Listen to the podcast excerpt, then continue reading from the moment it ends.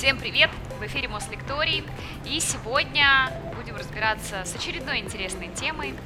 Мы пьем индийский чай.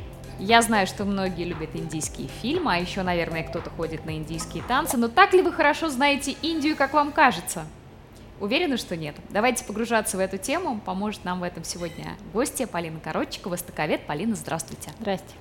Полина, а, говоря про Индию, у нас, э, конечно, в первую очередь всплывает некая культурная ассоциация, танцы, радость, кино, а, не знаю, интересная еда. А, вот у вас конкретно человек, который, ну, про Индию профессионально все, да, погружен как, профи, э, как профессионал в эту страну. Вот какая ассоциация первая приходит на ум? Вообще Индия, она какая для вас?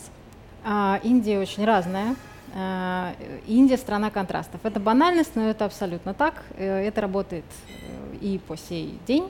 Это страна, э, которая, с одной стороны, обгоняет многие по своему технологическому развитию, и страна, которая до сих пор не решила ни проблему бедности, ни проблему перенаселения, ни э, множество других э, таких насущных задач да, для других стран. Это страна, в которой уживается более семи религий местных и мировых, так сказать. Да, там есть свои вроде индуизма и джайнизма, есть мировые вроде христианства и ислама, и зороастризма. А, и э, это страна, где на официальном уровне признано 23 языка, э, а на самом деле их намного больше. И вот как это все культурное многообразие да, уживается на той плоскости, на которой она оказалась, э, это удивительный абсолютно факт, за которым очень интересно наблюдать и рассматривать его в подробностях, искать причины, э, искать э, последствия, да, во что это выливается, как это работает. Собственно, наверное, вот да, Индия она такая. А есть ли прямая связь между культурными особенностями и религией? Особенностями религии, которые на этой территории? Идеальный вопрос, потому что для Индии это такое стопроцентное попадание. А, там одно без другого просто не работает. Это люди, которые в основном идентифицируют себя через религиозность. Даже если они э, живут светской жизнью, они все равно себя идентифицируют в рамках некой общины. Да? Большой или маленькой, это община там, индуистов, это община христиан, например, да? что-то в этом духе. А, и, безусловно, это очень сильно влияет на а, самоощущение раз и на какие-то культурные особенности два. Мы, э, например, в своей культуре очень часто употребляем слова вроде там карма, да, или нирвана. А, они тоже вошли в нашу жизнь, в общем-то, но редко э, вчитываемся, да, и вдумываемся в их значение. На самом деле им очень много веков, и исходный код, так сказать, да, для этих слов, для этих понятий написан в Индии.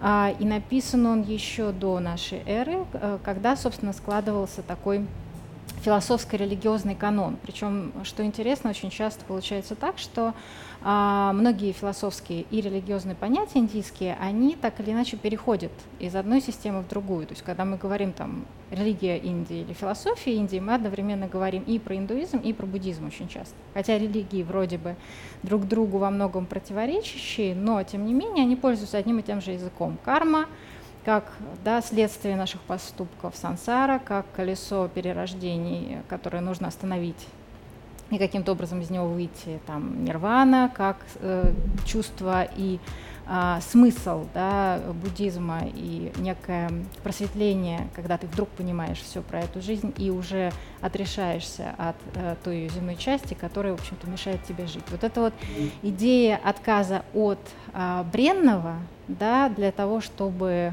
подняться над э, земным э, в абсолютную духовность, она очень во многом ну, э, родилась в Индии, что ли, да, проросла в Индии. И надо сказать, что когда э, Индия стала модна на Западе, случилось это как раз там в 19 начале 20 века, то она э, стала модна тоже через эти понятия. Когда с вами Вивекананда в 19 веке выступил э, в Чикаго с лекциями, посвященными индуизму это был на самом деле не столько индуизм, столько такой неоиндуизм, а, то есть адаптированный, да, а, индуизм, из которого достали лучшее духовное начало и предложили его европейской публике. И европейской публике это очень понравилось. А, как раз а, оттуда, наверное, пошла такая ну, немножко растиражированная идея про то, что Индия — это такая страна просветления, да, куда надо ехать для того, чтобы вот найти себя, а, к чему-то такому прикоснуться высокому и так далее. Хотя, а, когда имеешь дело с такой нормальной ежедневной религиозной практикой, то ты понимаешь, что это не всегда так, а, и среднестатистический индиец, он об этом чаще всего не задумывается. То есть он как раз вот всего этого философского, философского высокого, глубокого не ищет.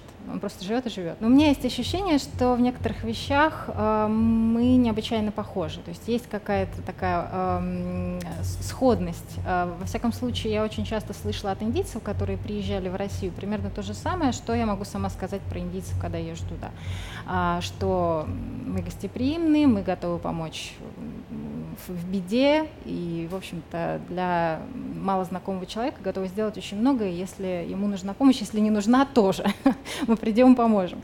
А, и вот это вот, может быть, э, такая открытая душа, что ли, да, она немножечко нас объединяет на а, глубинном уровне и одновременно а, разухабистость, что ли, которая как раз через индийские танцы Болливуд и так далее проявляется очень-очень здорово. Но тут интересно отметить, что то, что мы называем индийским кино, это только его одна малая часть. И когда мы говорим Болливуд, мы имеем в виду только одну киностудию Индии, хотя на самом деле это стало собирательным понятием для так называемого кино на хинди. Я уже сказала, в Индии более 23 языков, да, и очень э, многие киностудии делают местное кино. Есть Толливуд, есть Колливуд и так далее, которые работают с определенными штатами.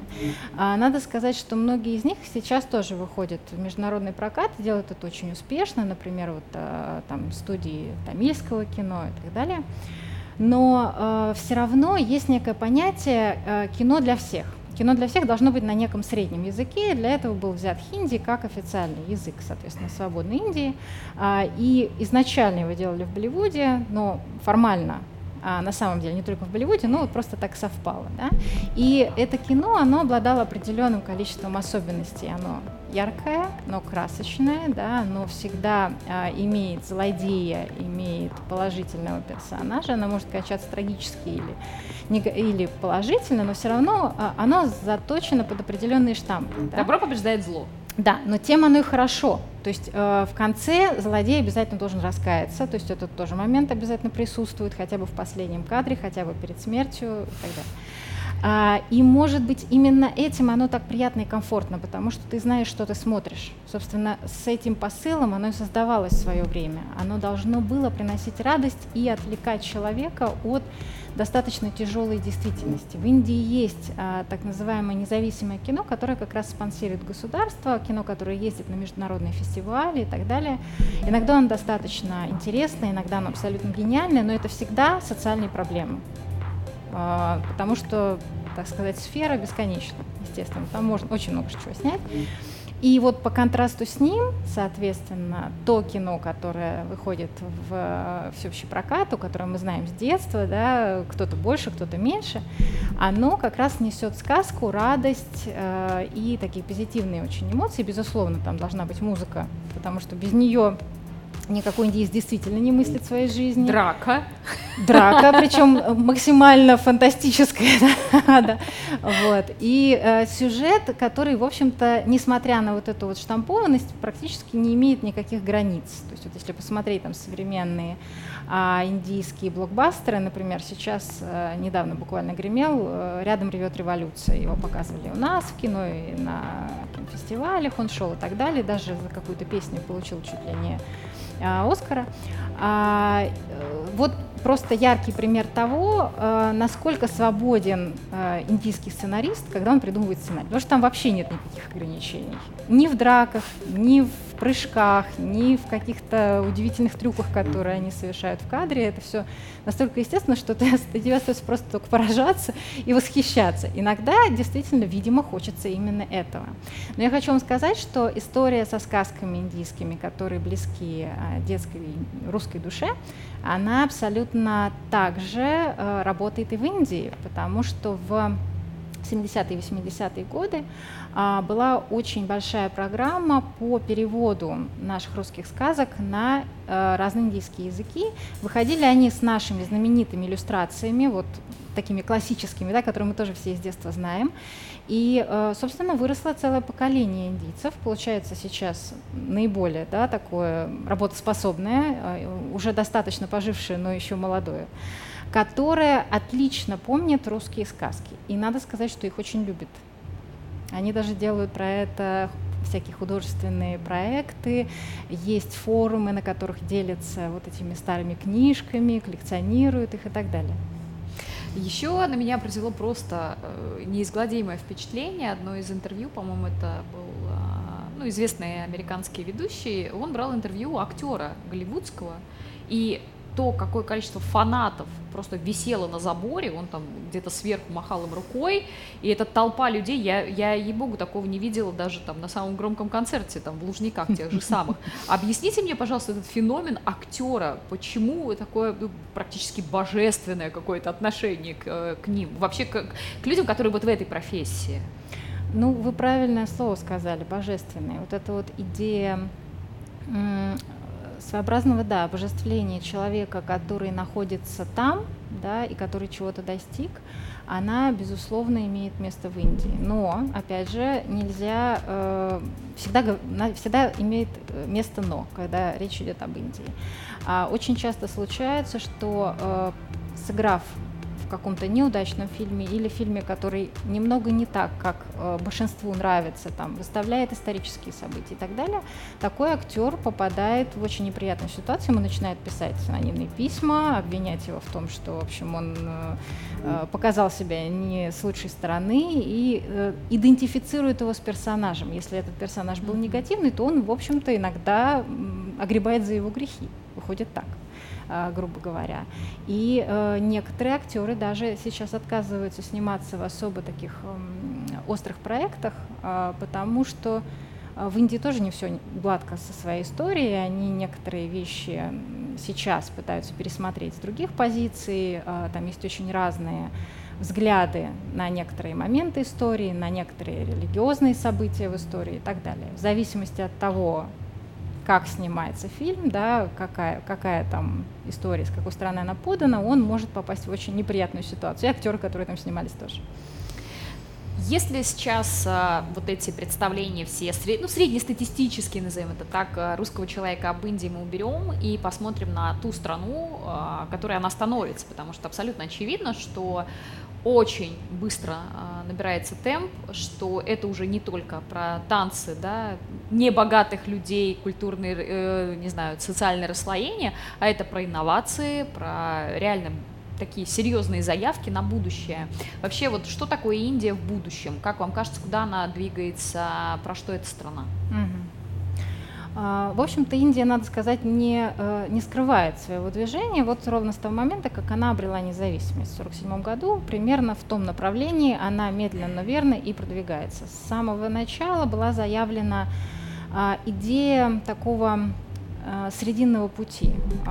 Индия не примыкает ни к одной, так сказать, фракции в мировой политической системе. Она всегда работает на свой внутренний интерес – и в первую очередь исходит из своего внутреннего интереса. То есть она не делит мир на друзей и врагов, да, старается лавировать между э, разными, так сказать, политическими ситуациями, которые в мире случаются, всегда исходит из собственных интересов и решает, в общем-то, задачи, э, которые необходимо решать. Э, Индия такой немножко противовес Китаю во многих смыслах. Да? Очень многие державы надеются на то, что вот она станет второй силой, которая немножко оттянет от Китая э, такую мощь, собирающуюся, тучи, которые собираются вокруг него. А, и это действительно так, но тут очень интересно, что она пошла по абсолютно другому пути, чем Китай. В то время как Китай поставил на так сказать, на количество человек, на фабричный труд, да, на вот такие простые задачи, которые решают его граждане. И а, с этой стороны подошел к захвату мировой экономики, условно говоря. Индия пошла со стороны интеллектуализации. Это очень интересно и очень странно, потому что сейчас получается, что экономику Индии делает, ну, по сути дела, интеллектуальное меньшинство. А, при этом а, надо обратить внимание на то, что существенно поднялся, естественно, уровень среднего, средней образованности. Он шагнул просто более чем там, на 20%, начиная там, с середины века. И, и, в общем-то, во многих штатах составляет практически стопроцентный показатель. И это тоже очень хороший показатель для Индии. И так далее, и так далее. То есть можно практически в каждой области можно найти те шаги, которые а, делает Индия, там, рост мирового ВВП, проценты мирового ВВП, да, а, рост производства фармацевтической промышленности, все знают, да, очень часто мы смотрим на таблетки, написано «сделано в Индии», где-то около 20% сейчас они составляют. А, когда, собственно, случилась история с ковидом, Индия показала прекрасный, они практически мгновенно, во-первых, они разработали свою вакцину, во-вторых, они научились делать нашу вакцину, они, по сути дела, обеспечили вакциной себя и так сказать, сопредельные страны очень быстро, да, с учетом количества человек, которые в Индии живет. Вообще-то программа вакцинации там была такая непростая задача, но она, тем не менее, сработала в каком-то э, смысле. IT-корпорации, да, потом Индия, э, конечно, в области а, в первую очередь такого аутсорсинга, то есть на высоком уровне всевозможных э, программного обеспечения, машиностроения и так далее, она тоже, в общем-то, сейчас вырывается вперед, и э, все больше и больше проектов, вот, например, там буквально э, в наших отношениях, там русско-индийских отношениях за, за несколько месяцев, начиная там с апреля а по июль там э, в четыре раза выросли проекты в области машиностроения между Россией и Индией. Вот маленький показатель, да, который я вам даю на небольшом отрезке. Это все, безусловно, влияет и на состояние внутри страны. Да, еще не решены проблемы не бедности, да, большинства и так далее, но тем не менее общий процент там, на душу населения Э, с точки зрения обеспечения и так далее, он все равно становится чуть выше, образованность становится чуть выше, да, а, выход на мировые рынки э, и все прочее, все это в перспективе обеспечит Индии, конечно, такое лидирующее положение, по крайней мере, среди стран третьего мира. Говорить даже не хочется, потому что она уже выходит вот из этого состояния страны третьего мира, она уже перешагнула этот рубеж и, в общем-то, действительно скоро во многом будет определять мировую экономику в первую очередь. А внутри страны, да, они по-прежнему пытаются решить свои социальные проблемы, где-то это удается лучше, где-то хуже. Там очень серьезные проблемы бюрократического порядка на всех так сказать, уровнях. А, и очень часто даже лучшие проекты, они наталкиваются вот на вот этот путь, пока они идут вниз, все э, ломается и доходит до нижнего уровня уже совершенно измененном виде. Но тоже все очень зависит от штата, от местного управления и так далее. И опять же, стоит сказать, что Индия — это демократическая страна, которая ничто не предвещало, что ей удастся оставаться демократической страной после обретения независимости, но тем не менее она продолжает это делать, а, несмотря на всю так сказать, сложность, да, и межязыковую, и межкультурную, и межрелигиозные, всевозможные внутренние сложности, которые там возникают. Тем не менее, когда все доходит до выборов, местных выборов, э, общих выборов и так далее, страна объединяется и становится, собственно, вот совершенно современным демократическим образованием. Это тоже такой удивительный такой переход, который каждый раз а, наблюдаешь. А как вот вам кажется, почему у них получилось? Два вопроса у меня uh-huh. сразу отсюда. А, это такое, а, вот эта вот боль а, от колониальности, да, от которой они за столько лет устали, и они ну, ценят те свободы, да, которые у них появились. Это первый вопрос, как вам кажется, откуда а, предпосылки у такой демократизации большие? И второй вопрос, а почему был сделан упор на интеллект, на образование? Почему в эту сторону они пошли? Ну, а и первый, и второй э, вопросы это все-таки связано с конкретными личностями, которые стояли у истоков, да, э, собственно, независимости Индии. Здесь хочется, конечно, сказать слово Махатма Ганди, но надо сказать, что вот если отвечать конкретно на ваши вопросы, то это не он. Конечно, это Неру, это Джавахарлал Неру, который, собственно, э, в свое время сделал максимум для того, чтобы он был абсолютно а, лишенным предрассудок э, религии человеком. Он считал, что религия очень сильно мешает Индии. По, по сути дела, наверное, единственный правитель индийский, которому вот удалось, так сказать, четко стоять на этой позиции. А, он очень симпатизировал в свое время Советскому Союзу, ему очень нравились какие-то вещи, которые происходят, так сказать, на нашей стороне земного шара, с той, с той позиции, с которой он их понимал и видел. Да? И во многом, наверное, даже благодаря этому, когда, э, собственно, он э, стал э, так или иначе как премьер-министр во главе новой Индии, то он почему-то решил сделать ставку именно на подъем образования, он очень много вкладывался. С учетом того, что экономика Индии находилась не в лучшем состоянии, его многие критиковали, а он очень много вкладывался в высшее образование, ему говорили, ты с ума сошел, там процент образованных людей, которые вообще читать и писать умеют в Индии, слишком мало, а ты, собственно, думаешь о... Университет ты тут строишь. Сработало, сработало. Правда, не сразу. Это действительно так. А это что касается вот именно системы такой интеллектуализации. Примерно то же самое случилось с демократией. Все люди, которые делали независимую Индию, конечно, не только, не только Неру, по сути дела, это целая команда, которая стояла в, э, так сказать, состояла в первой э, индийской партии, Индийский национальный конгресс. Она есть и сейчас, просто сейчас она на, на выборах уже не выигрывает все эти люди получили отличное образование, как правило, юридическое, как правило, естественно, в Англии, и они очень хорошо понимали, чего они хотят для Индии. С учетом обилия сложностей внутри страны, а, никакая другая система, наверное, даже бы не сработала. Слишком она разнообразна с точки зрения, там, даже внутри э, страны, даже, даже с точки зрения национальности, каких-то местных общин, там, аборигенного населения, которое тоже в Индии есть, да, а, разницы в религиозных отношениях с точки зрения штатов, разницы языков. Пожалуй, что никакая более централизованная да, система управления здесь бы не получилась, это бы все развалилось еще быстрее.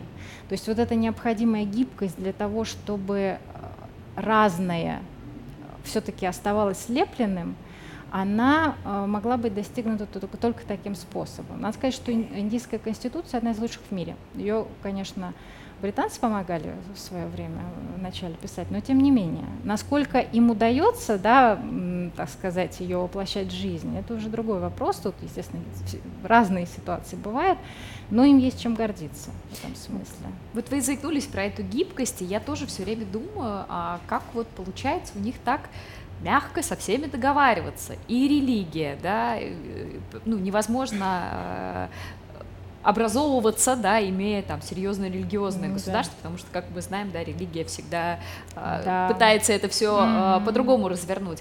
А расскажите мне про этот феномен мягкой силы, mm-hmm. гибкости, э, какой-то адаптивности, не знаю, как угодно это можно назвать. Ну, а многие сейчас говорят и пишут про то, что Индия завоевывает, так сказать, свои позиции в мире во многом благодаря мягкой силе. Тут что это такое деле, вообще, да, мягкая сила? Да, это понятие, которое, в принципе, в случае с Индией включает в себя в первую очередь э, культуру, которая, которую она распространяет так или иначе, из-под тяжка или явно, и она влияет, естественно, на мировое сознание, когда речь заходит об Индии как о бренде. Да? То есть э, Индия во многом занялась выстраиванием себя в мировом сознании и внутри страны, среди своих граждан, потому что нужно было провести определенную работу для того, чтобы они все почувствовали себя единой страной. Надо понимать, что до объявления независимости Индия никогда не чувствовала себя Индией вообще. То есть вот что она единая страна. Она была то поделена на отдельные государства, то на отдельные княжества, то находилась под протекторатом разных европейских, так сказать, держав. Да? И э, вот эта идея того, что мы едины, да, имеем общий единый язык, общие единые цели и так далее, ее нужно было еще вложить в умы людей внутри страны и за ее пределами.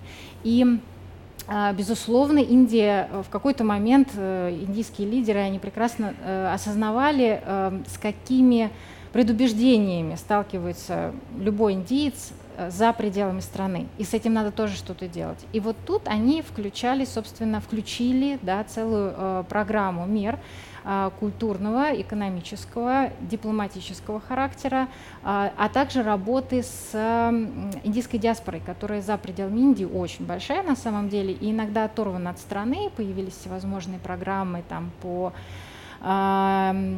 созданию для них определенных льгот э, по приезду, так сказать, на историческую родину и так далее, и так далее.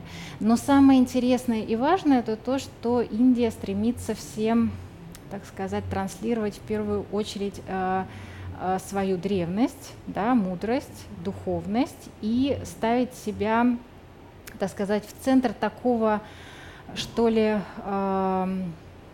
культурного мира. Э, очень многие индийские высказывания, даже от политиков, они так или иначе связаны с идеей того, что Индия э, стремится к миру во всем мире и к такому культурному взаимодействию. Гармонии стран. такой. Гармонии, да. И они знают, как этого достичь. То есть они много веков этим занимались. То есть даже если у них нет этого решения внутри себя, они э, транслируют это во внешнюю среду, и, безусловно, это влияет и на внутреннее самоощущение. Очень много всевозможных культурных программ, даже в той же, да в Москве даже, да, культурный центр делает бесконечные какие-то ярмарки, продажи, концерты и так далее. Дни Индии вот буквально прошли несколько дней назад, три дня просто, чего только не происходило в Москве. А, собственно, в какой-то момент он ввело 2014 году Международный день йоги, который мы тоже радостно отмечаем, он как раз вот летом проходит, и у нас там и в Москве на площадках, и в других городах э, это происходит, и в Европе это происходит, и так далее. Вот таким образом оно все тоже ведь распространяется, э, и представление об Индии, они потихоньку меняются, даже для нее самой. То есть она сама в себе начинает находить какие-то новые, э, так сказать, ярусы, да, которых, о которых не знала. И надо сказать, что вот здесь очень большое влияние личности Махатмы Ганди как такого человека, ну, не придумавшего, конечно, а воплотившего в жизнь идею ненасилия на таком политическом уровне.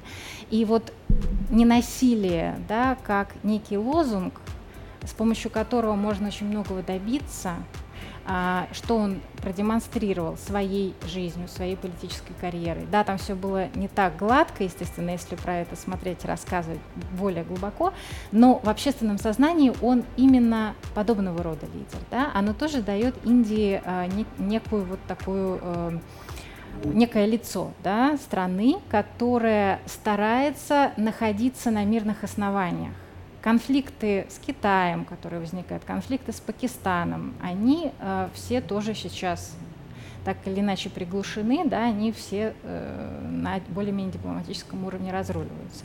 Но опять же, мне бы не хотелось, чтобы мы с вами говорили о том, что вот Индия это такой идеаль, идеальная модель да, гармонии внутри страны и так далее. И э, Нарендра Моди, нынешний глава правительства, он э, придерживается позиции э, Индии как державы с национальным наследием. И в центр вот этого национального он ставит национальные религии, которые в Индии родились. К ним, безусловно, относится в первую очередь индуизм, там еще джайнизм, сикхизм и буддизм, это да.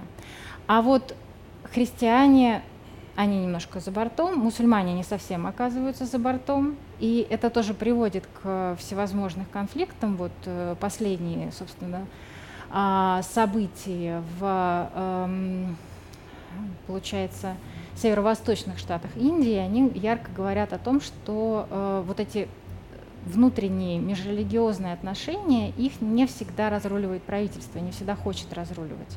Потому что его позиция относительно того, что Индия для индусов, оно иногда имеет результатом внутрирелигиозные столкновения и жесткие внутрирелигиозные столкновения. То есть Индия все-таки разная.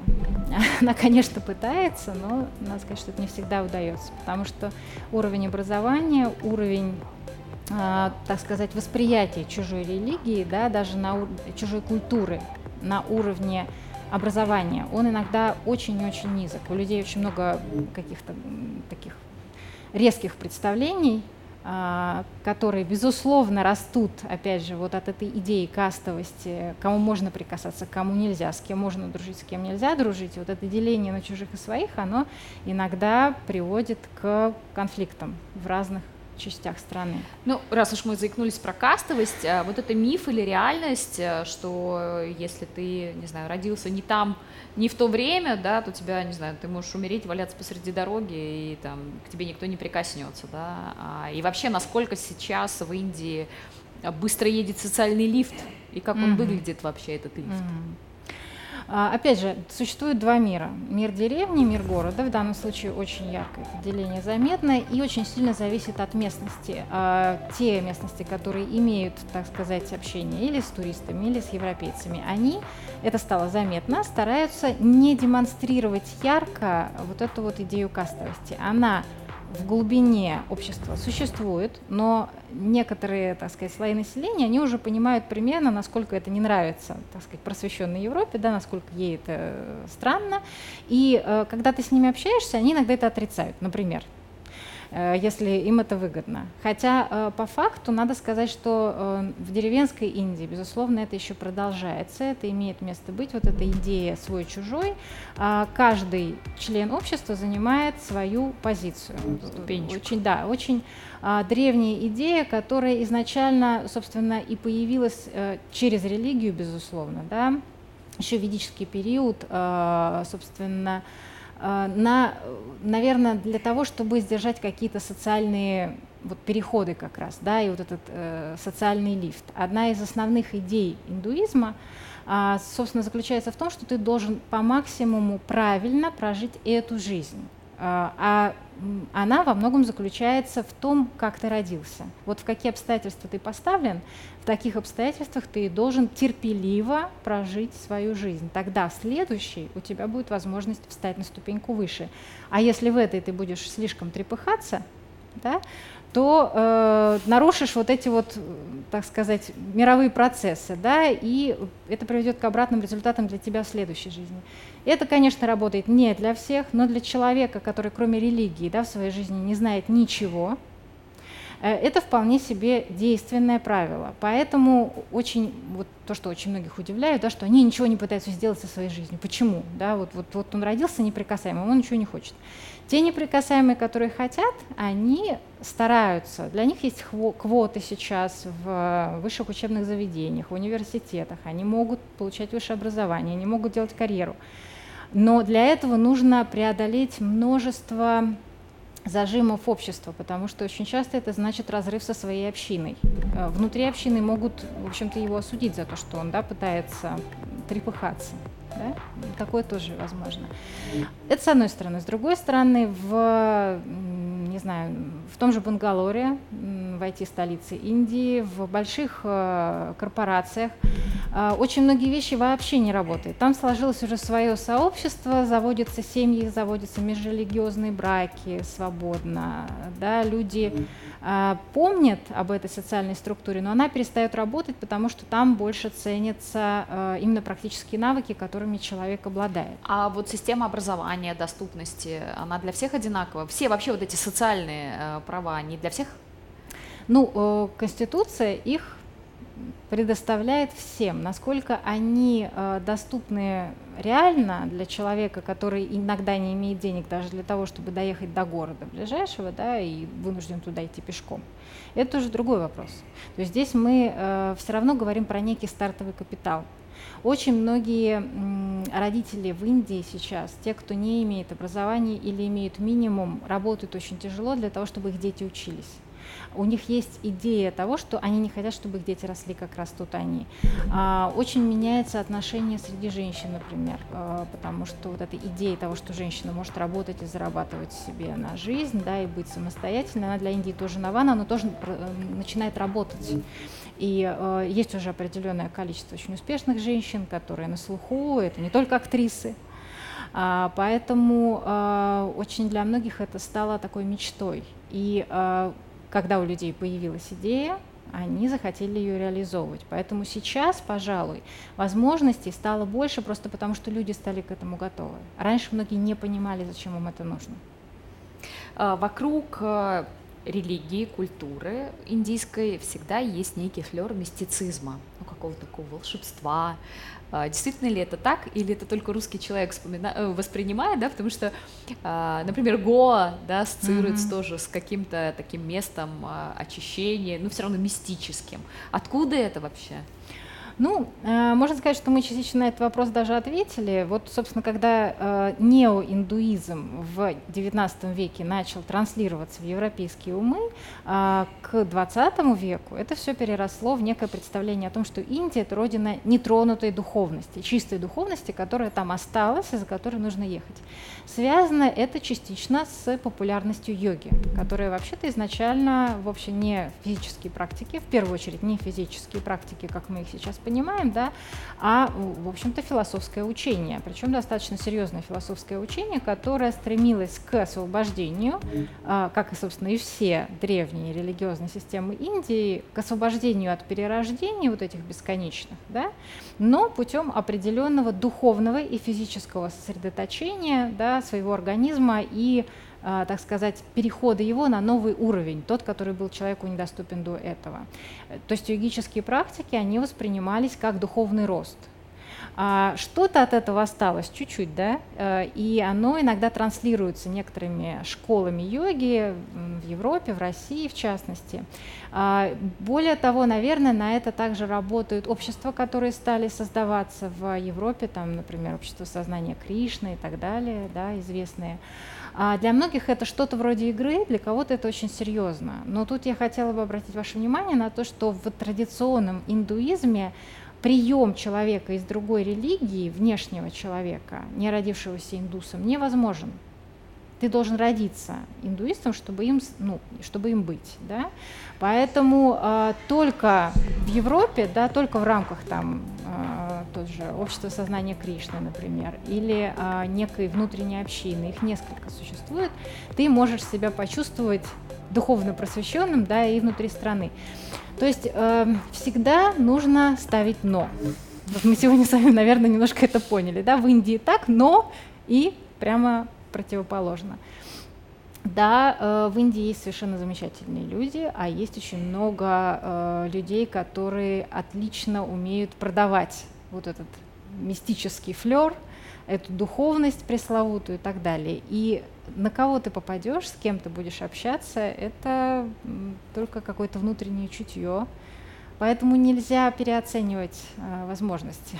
Именно физическая составляющая, она более понятна, более естественна, и ей проще всего обучить. Многие уже идут дальше, естественно, но э, я не думаю, что мы способны все равно проникнуть на 100% в это. А вот еще стереотип. Э, в Индии лучше не рождаться девочкой. Правда mm-hmm. это или нет и почему? Э, вопрос сложный, потому что ты можешь родиться в богатой семье, ты можешь родиться в бедной семье, в индуистской, э, джайнской, буддийской и так далее, и это во многом определит твою судьбу, она будет очень разная.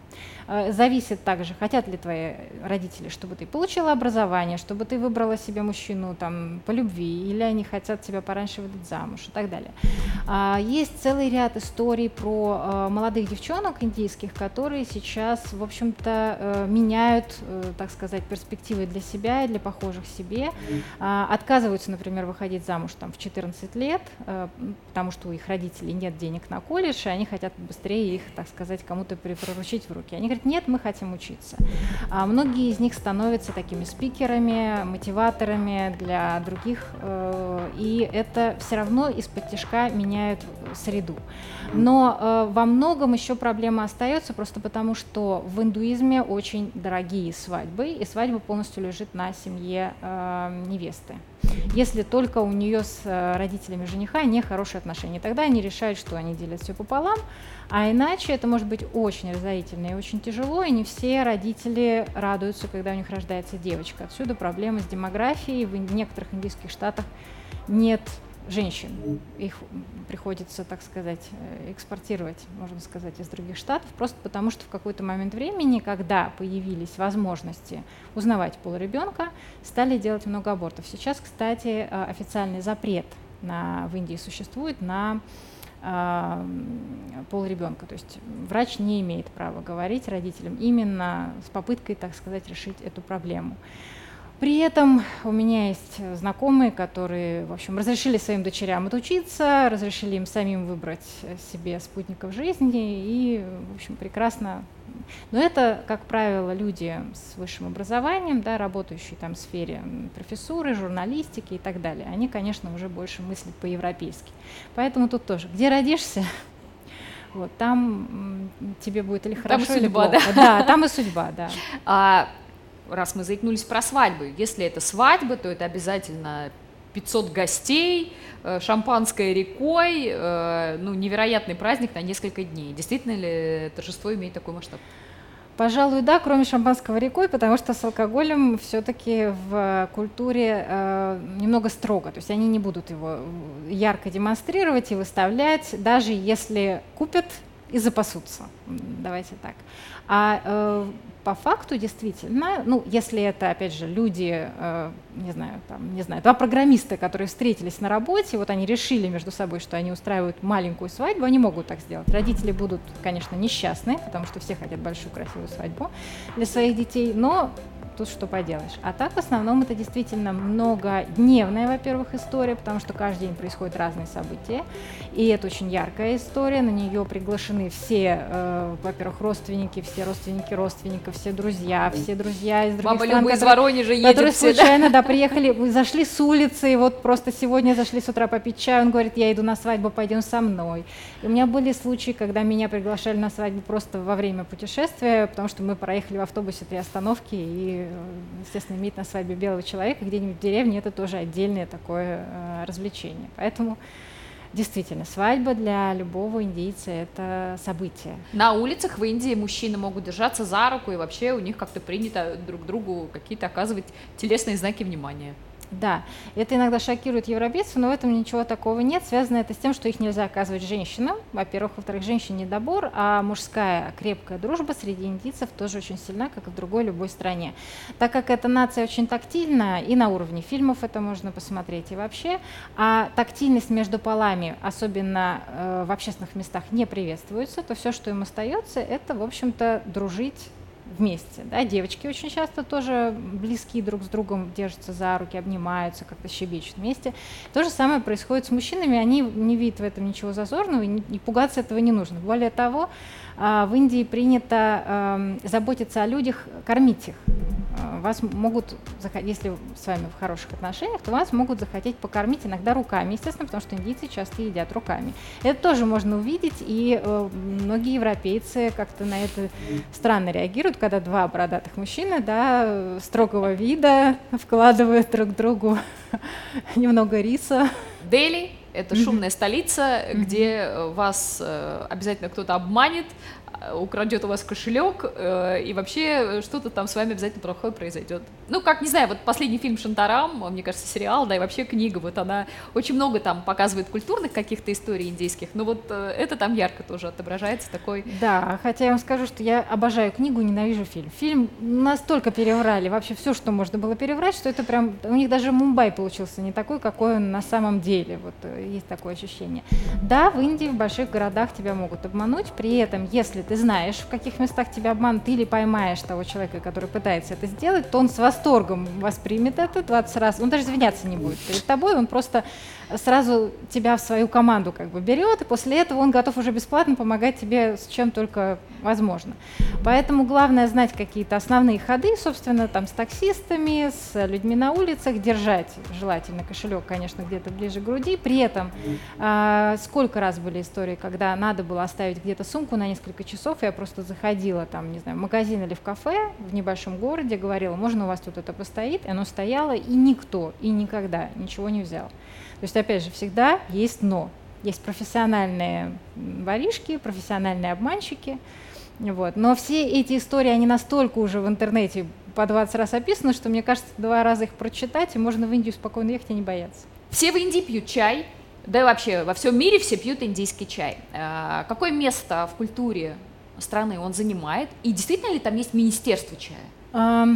Индийский чай это скорее такой внешний бренд. То есть в Индии он действительно есть, его много, есть плантации, все как положено. А, но надо сказать, что вот для культуры страны чай все-таки не основоопределяющий. Есть страны, которые бесконечно пьют чай, да, где вот эта культура, а, японская ну, чайная Китай, церемония, наверное. китайская чайная церемония. Вот Индия в данном случае далеко э, позади. А скорее другие части индийской кухни будут впереди, там те же специи, вот им они уделяют куда больше внимания. А более того, чай очень сильно разнится от места. Да? То есть вот там знаменитый масала чай с э, специями и молоком, который, например, пьют в Дели, очень сложно найти на юге. А на юге они, наоборот, любят вот с лимоном и без молока и так далее. То есть в зависимости от штата вам подадут разный, и иногда надо еще, в общем-то, проговорить, какой вы хотите на самом деле. Но это не абсолютно стопроцентная часть трапезы. Более того, э, индиец скорее предпочтет взять э, ласси, такой йогуртовый напиток, который очень хорошо снимает остроту пищи и одновременно помогает ее осваивать, и в жару его пить намного приятнее, чем чай. То есть вот этой идеи, например, как в Средней Азии, что ты пропьешь, попьешь горячий чай, пропотеешь, и потом тебе будет хорошо на жаре, его нет. Да, так что это скорее э, внешняя история. Спасибо за интересный рассказ. А, ну а мне хочется добавить, что сегодня, да, к Индии у нас э, теперь приросло слово «но». Надеюсь, вам было интересно, и вы, ну, точно углубитесь в изучение этой страны ну, как минимум, сегодня вечером за чашечкой вашего индийского чая. Это был Мослекторий. До скорой встречи.